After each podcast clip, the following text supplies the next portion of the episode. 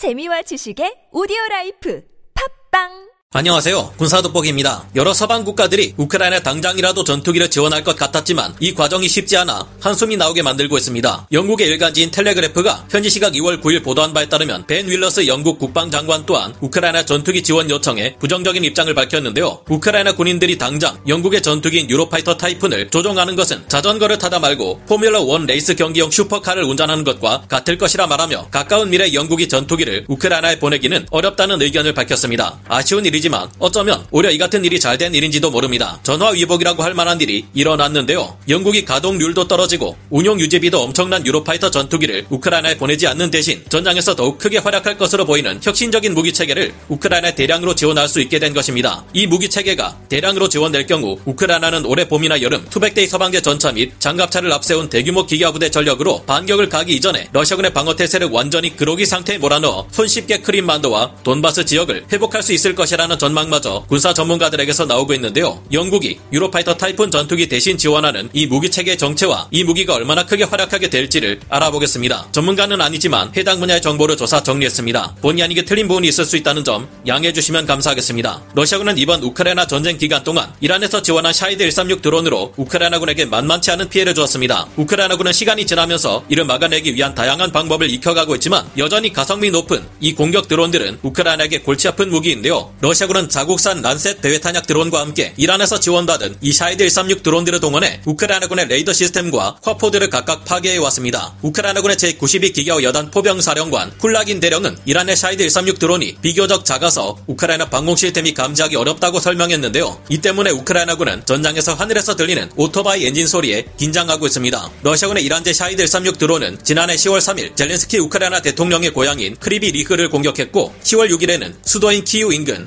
빌라체르크바시를 공격했습니다. 다른 곳보다 이 드론들로 인해 우크라이나 발전소가 상당한 피해를 입었기에 문제가 되었습니다. 우크라이나군은 3단계 방공망을 통해 수백 개 이르는 많은 수의 샤이드 136 드론을 격추해 왔지만 이를 격추하는데 미그 19 같은 비싼 전투기와 미사일을 사용하거나 방공 시스템의 지대공 미사일을 소모하면서 비용상 문제를 겪었습니다. 그래서 이제 우크라이나는 군인들뿐만 아니라 주민들과 경찰 인력들이 모여 소총과 기관총으로 화망을 구성하는 방식으로 이란제 샤이드 136 드론을 격추시키려는 모습을 자주 보이고 있는데요. 그러나 이제 우크라이나군이 비슷한 공격 드론을 이용해 보복 작전을 펼침으로써 러시아군은 더욱 큰 피해를 입을 수밖에 없게 되었습니다. 영국이 값싸면서도 아주 쉽고 빠르게 대량 생산할 수 있는 드론을 우크라이나에 제공할 수 있다는 사실이 밝혀지며 우크라이나군에게 매우 큰 도움이 될 수 있을 것 같다는 기대감을 가지게 하는데요. 현지 시각 2월 19일 여러 OSINT 보도에 따르면 영국 국방부가 영국 방산업체 및 우크라이나 당국과 함께 3D 프린터를 이용한 소형 공격 드론 개발을 거의 완료했다고 합니다. 최근에는 이에 관한 비공개 시연이 진행되었는데 그 자리에 영국 국방부 관계자가 방산업체 관계자뿐만 뿐만 아니라 우크라이나 관계자들 또한 함께 있었다고 해서 이 사업이 우크라이나를 지원하기 위해 시작되었음을 알 수 있게 했는데요. 지난 2월 중순 영국의 방산업체인 키네틱은 30여 명의 영국 국방부 고위 관계자들에게 다양한 형태의 공격 드론들의 시연을 선보였습니다. 이날 공개된 공격 드론은 마이크로 가스터빈 엔진에 3D 프린팅 공정을 통해 제작된 동체를 부착해 제작된 것이었습니다. 이 외에도 다른 형태의 공격 드론이 있었는데요. 이 모델은 추진력을 얻기 위해 후방에 프로펠러를 장착하고 있는 저속 공격 드론인데 벤시라는 이름이 적혀 있습니다. 키네틱 업체 측에서는 우크라이나 전쟁 개전 이후부터 영국 국방부가 이 같은 공격 드론을 개발해달라는 긴급한 요청이 있었고 그에 따라 이 공격 드론들이 개발 되었다고 전했는데요. 이외에 우크라이나가 자체적으로 개발해낸 3D 프린터 공격 드론 또한 최근 비행 실험을 무사히 마쳤다고 합니다. 우크라이나는 영국과 함께 RZ-60이라는 제식명이 부여된 공격 드론을 개발해 왔던 것으로 밝혀졌는데요. 우크라이나와 영국이 함께 개발한 이 공격 드론은 약 3kg 정도의 탄두를 탑재하고 최대 300km에 달하는 거리를 비행할 수 있는 저속 공격 드론입니다. 이 드론은 흔한 가솔린 프로펠러 엔진 엔진을 이용하며 3D 프린터 공정으로 출력한 동체, 탄두 및 유도 장치만 있으면 만들어낼 수 있는 가성비 높은 공격 드론인데요. 이 공격 드론은 작전 반경이 1800에서 2500km 이르고 탄두 중량이 30에서 50kg, 비행 속도는 시속 185km 이르는 샤이드 136 드론보다는 성능이 낮을 것으로 보이지만 그만큼 더 많이, 더 빠르게 양산해 낼수 있을 것으로 보입니다. 탄두 중량이 3kg에 불과하다는 점 때문에 약해 보이기도 하지만 이 정도만으로도 105mm 포탄과 같은 위력으로 후방의 러시아군 목표물을 파괴하는데 사용할 수 있을 것으로 예상됩니다. 되는데요. 여러 OSINT 정보통들은 영국이 지원하는 이 같은 새 종류의 공격 드론들은 대량으로 양산되어 우크라이나군이 대규모 반격을 가하는 올해 봄 혹은 여름에 예상치 못한 큰 위력을 발휘할 수 있을 것으로 내다보았습니다. 이 같은 공격 드론들은 우크라이나군의 봄 대공세 이전에 먼저 투입되어 러시아군의 방공 시스템들을 파괴하고 지휘 통제 시설이나 탄약 저장고, 유료 저장 시설, 군수 보급을 위한 물류 창고 등을 노리고 공격해 쑥대밭을 만들어 놓을 수 있을 것으로 예상되는데요. 이렇게 되면 러시아가 상당히 많은 전력을 갖추고 우크라이나의 대공세를 막아내기 위해 준비하고 있었다 해도 2차, 3차 공세에 대응할 수 있는 역량을 상실하게 되어 결국 밀려날 수밖에 없게 될 것으로 예상됩니다. 게다가 지금 상황도 나쁘지 않은 것이 최근 주요 전장인 바흐무트 전장과 크레미나 전장 모두에서 우크라이나군은 근접 항공 지원을 통해 러시아군의 공세를 효과적으로 막아내고 있기 때문입니다. 그렇다고 해도 우크라이나군의 현재 상황이 좋다고 보기는 어렵지만 척 파러의 전황 지도를 보면 크레미나 바흐무트 전장 모두에서 여전히 우크라이나 공군의 폭격이 큰 역할을 하고 있음을 계속해서 확인할 수 있는데요. 이는 현재도 우크라이나군이 전장의 제공권을 장악하고 있다는 것을 나타내며 우크라이나군의 방공망이 더욱 강화되는 시점에서 앞으로도 가동률이 크게 떨어지고 있는 러시아 공군 전술기들이 제공권을 장악 하기는 어려울 것으로 전망됩니다. 이 같은 환경에서 우크라이나군의 대량의 공격 드론이 지원된다면 많은 곳에서 갑자기 출현해 러시아군의 각종 지원 시설을 타격하거나 현재도 부족한 그들의 장비를 파괴해 더욱 상황을 어렵게 만들 수 있을 것으로 보입니다. 이 같은 상황은 우크라이나군에게 있어서는 오히려 유로파이터 타이푼 전투기를 지원받게 되었을 때보다 더욱 좋은 상황이며 오히려 전투기를 지원받지 못하는 대신 이 같은 공격 드론을 대거 지원받게 된 것이 전화 위복이 될 수도 있다고 여겨지는데요. 벤 윌러스 영국 국방장관이 유로파이터 타이푼 전투기가 우크라이나 지원되었을 경우를 우려하는 것은 괜히 그런 것이 아닙니다. 그만큼 영국의 유로파이터 타이푼 전투기가 문제가 많은 전투기이며 이를 운용하는 것은 절대 쉽지 않기 때문인데요. 유로파이터 타이푼 전투기는 프랑스의 라팔 전투기보다 자중 대비 내부 연료 탑재 비율이 적다는 문제, 공대지 무장의 운용이 제한된다는 문제, 내구성과 신뢰성이 부족하다는 문제, 유지비가 엄청나게 높다는 문제, 기체 개량에 있어서의 문제 등 수많은 문제점들을 안고 있습니다. 특히 우크라이나 지원될 것으로 검토되었던 것은 초기형인 Tranche one형이었는데 이 경우 몇 가지 문제점들이 해결된 최신형과 달리 여전히 많은 문제점을 안고 있는데요. 유로파이터 타이푼 전투기의 홍보 영상과 사진들에는 증가 연료 탱크 없이 무장만을 잔뜩 탑재한 모습이 즐비하지만 실제로 이렇게 무장을 잔뜩 탑재할 경우 작전 반경이 심각하게 줄어든다는 문제가 있습니다. 물론 수호이 플랭커 계열의 전투기를 제외한 다른 4세대 전투기들도 이 같은 문제점들을 겪고 있지만 상당한 용량의 conformal 연료 탱크를 가진 F-15E 계열의 전투기나 마찬가지로 conformal 연료 탱크가 장착되는 F-16, F-18 전투기의 최신형들, 내부 연료 탑재량이 상당한 F-35 스텔스 전투기 등에 비하면 유로파이터 타이푼 전투기의 작전 반경이 너무 적다는 문제가 있습니다. 러시아 전투기들과의 공중전 상황에 돌입하게 될 경우 우크라이나 공군 전투기들은 즉시 외부의 보조 연료 탱크를 떨어뜨리고 애프터버너를 켠 채 급격한 기동을 해야 하는데 이때 내부 연료 탑재량이 부족하다면 심각한 문제가 될 수 있습니다. 주요 장비의 신뢰성도 의심받고 있는데 특히 영국 공군에서는 유로파이터 타이푼 전투기의 임무 컴퓨터가 비행 중 자꾸 다운되는 일이 계속 보고되고 있다는 점은 치명적인 문제로 여겨지고 있습니다. 무엇보다 유지비가 심각한 수준으로 높다는 점도 문제입니다. 2009년에서 2010년을 기준으로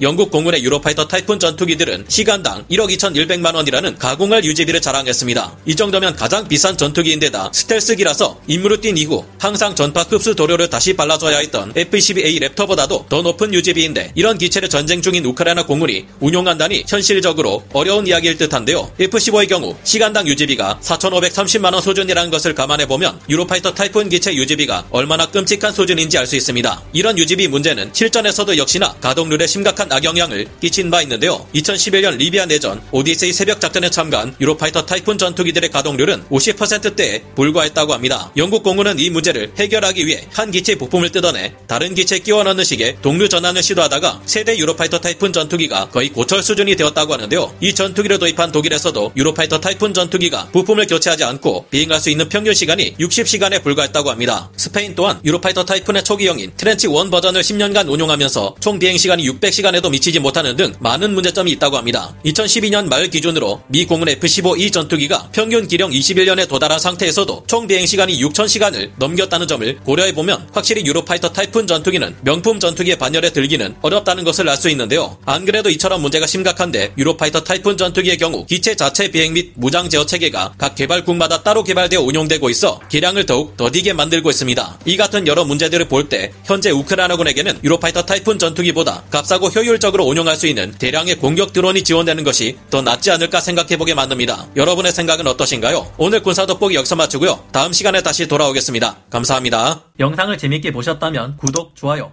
알림 설정 부탁드리겠습니다.